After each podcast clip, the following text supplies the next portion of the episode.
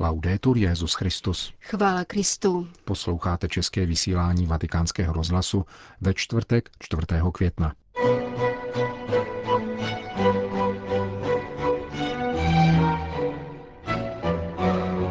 Metodou církve není proselitismus, nýbrž dosvědčování poslušnosti, kázal dnes Petru v nástupce v domě svaté Marty. Reforma médií vyžaduje mírnost, inteligenci, ale také trochu dobrého násilí, řekl papež František členům sekretariátu pro sdělovací prostředky, který v těchto dnech pořádá své plenární zasedání. Spolu s jinými dekrety Kongregace pro svatořečení papež uznal hrdinský stupeň ctností větnamského kardinála Van Tuána. Dnešním pořadem vás provázejí Jana Gruberová a Milan Glázer.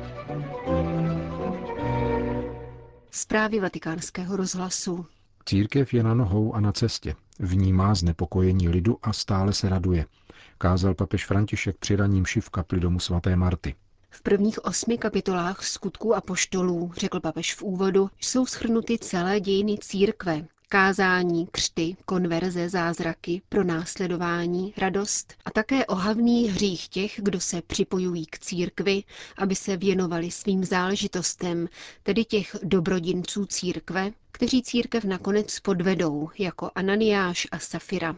Po tomto úvodu Petru v nástupce blíže komentoval dnešní pasáž ze skutků apoštolů, která popisuje, jak byl apoštol Filip andělem páně poslán za komořím etiopské královny, který kolem něho právě projížděl ve svém voze, aby mu hlásal evangelium. Papež František se zaměřil na tři slova a vybídnul přítomné, aby si doma v poklidu tuto pasáž opět přečetli. Prvním slovem byl pokyn pánova anděla Vstaň a jdi.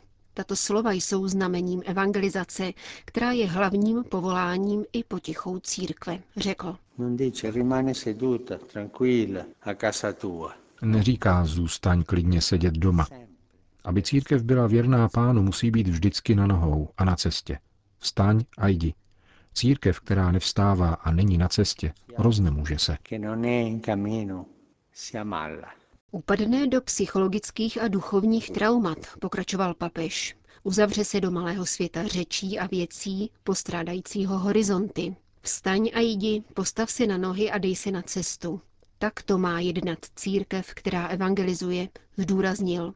Jdi a připoj se k tomu vozu. Tak zní další pobídka, kterou duch adresoval Filipovi a kterou papež komentoval.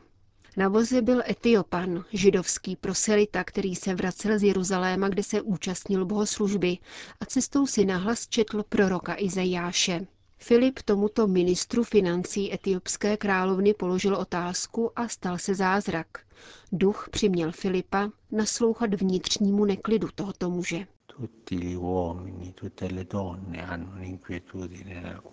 Všichni muži, všechny ženy chovají v srdci neklid dobrý či špatný, ale je to neklid. Naslouchej tomuto neklidu.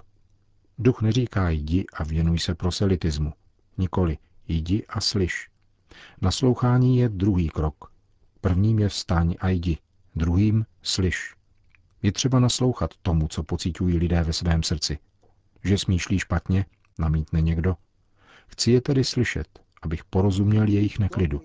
Všichni máme ve svém nitru neklid a církev se má dobrat tohoto lidského neklidu.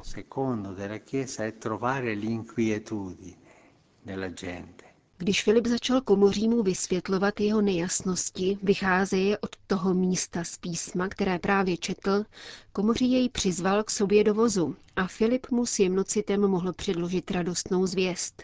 To však bylo možné proto, že Filip přistoupil, aby naslouchal, podotkl svatý otec. Zatímco Etiopan naslouchal Filipovi, pán v jeho nitru působil a dotyčný muž začal chápat, že Izejášovo proroctví se vztahovalo na Ježíše. Zrodila se v něm víra v Ježíše až do takové míry, že chtěl být i hned pokřtěn. Byl to on, kdo žádal o křest, zdůraznil papež František, protože v jeho srdci působil duch svatý. Když mu Filip udělil křest, pokračoval pak svou cestou a radoval se, zatímco Filipa poslal duch páně jinam.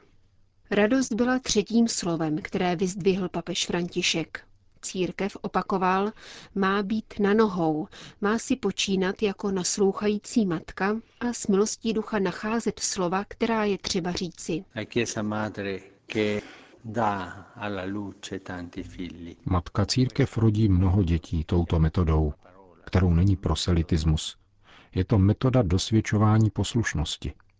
Církev nám dnes praví, raduj se. Raduj se radostí z toho, že jsi křesťan, i v těžkých chvílích. Když totiž po ukamenování Štěpána vypuklo velké pronásledování, rozptýlili se v jeho důsledku křesťané jako zrna unášená větrem a začali Ježíšovo slovo zvěstovat všude. Pán ať nám všem daruje milost prožívat církev takto, tedy být na nohou, vycházet ven, naslouchat lidskému neklidu a stále se radovat. In ascolto delle inquietudini della gente sempre in gioia. Končil papež František dnešního mílí v kapli domu svaté Marty. Vatikán. Svatý otec předložil v pravidelném videoposelství evangelizační úmysl celosvětové sítě modlitby s papežem na měsíc květen. Pohledneme-li na Afriku, spatříme mnohem více než obrovské přírodní zdroje, říká Petrův nástupce. Spatříme její radost ze života a zejména důvod naděje v jejím bohatém intelektuálním, kulturním a náboženském odkazu. Nemůžeme však nevidět, pokračuje videoposelství, bratrovražedné války, které decimují její obyvatelstvo a ničí její přírodní a kulturní zdroje. Spojme se s bratry tohoto velkého kontinentu a modleme se společně za křesťany v Africe, aby vydávali prorocké svědectví smíření, spravedlnosti a pokoje a tím napodobovali Ježíšovo milosedenství.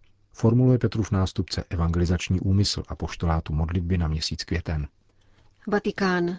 Úřad, který má zavést nový komunikační systém svatého stolce a zamýšlet se nad navýsost aktuálním a podmanivým tématem, jakým je digitální kultura. Takový je řečeno slovy papeže Františka úkol sekretariátu pro sdělovací prostředky, který vzešel z reformy římské kurie. Petrův nástupce jeho členy přijal v rámci prvního plenárního zasedání, které se zabývá novými způsoby sdílení evangelia milosrdenství všem národům a v srdcích různých kultur prostřednictvím médií, která nový digitální kontext dává k dispozici našim současníkům. Tento úřad, který 27. června oslaví dva roky a svoukne dvě svíčky na dortu, plně ukazuje probíhající reformu. Tohoto slova se nesmíme bát. Reforma neznamená, že vše trochu nabílíme, nýbrž dáme věcem novou formu a jinak je zorganizujeme. Je třeba ji uskutečňovat inteligentně a mírně, avšak je zde rovněž přítomna, dovolte mi ten výraz, trocha násilí, ale dobrého násilí, vedoucího k reformě. Váš úřad je nová skutečnost, která činí nevratné kroky.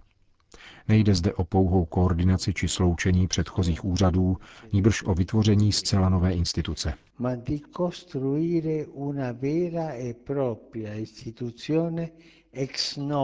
Nynější komunikační kontext je totiž charakterizován rozvojem digitálních médií a různými konvergenčními a interakčními faktory, což vyžaduje opětovné promyšlení informačního systému svatého stolce a také jeho reorganizaci.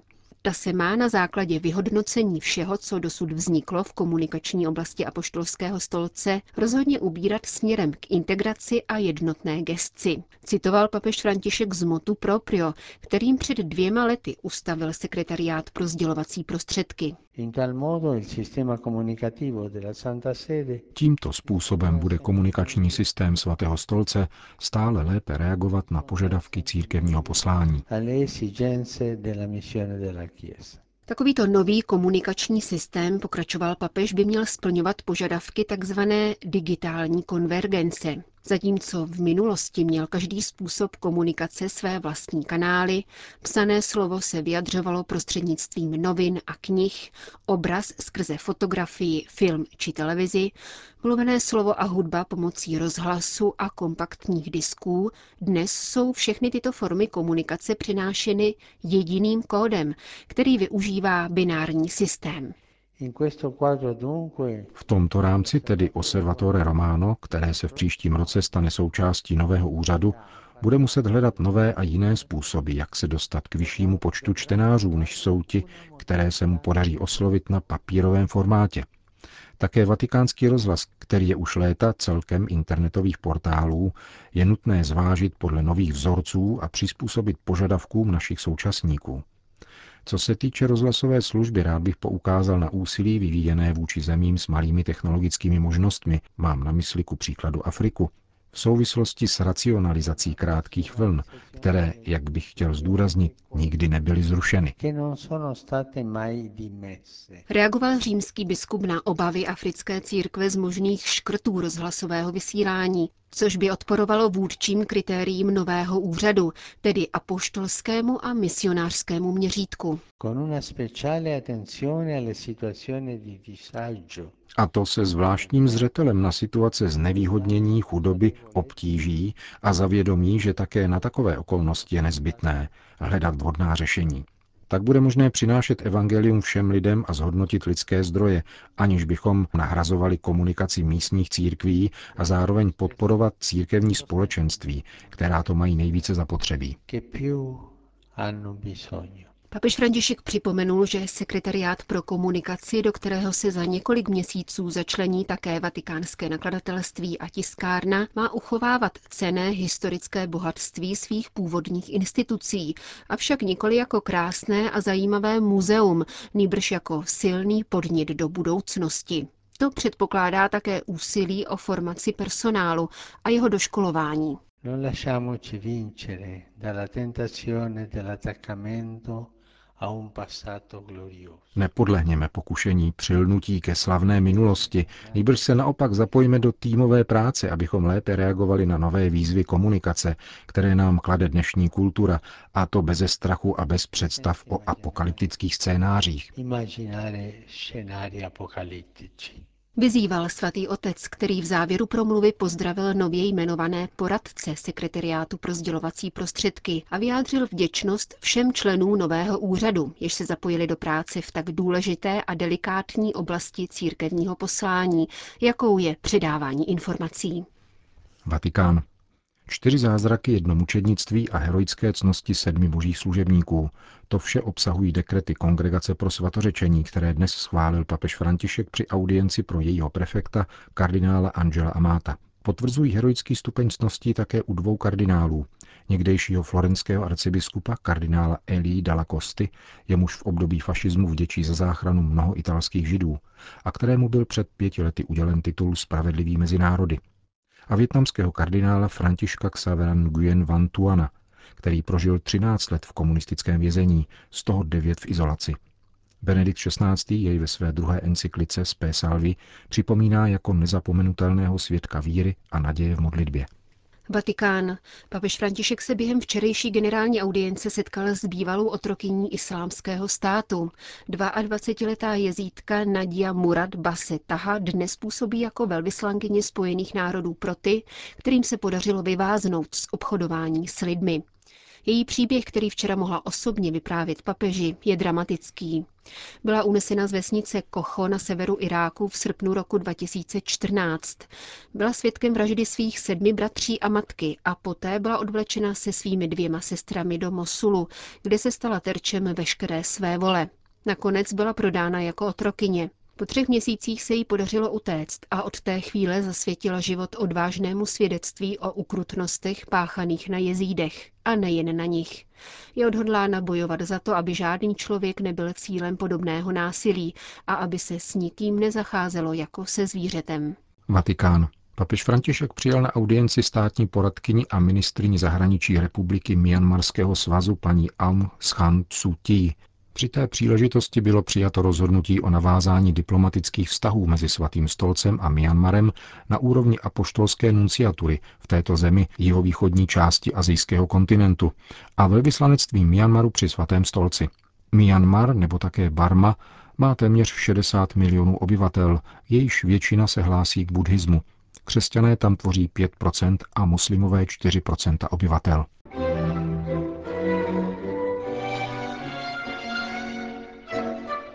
Končíme české vysílání vatikánského rozhlasu. Chvála Kristu. Laudetur Jezus Christus.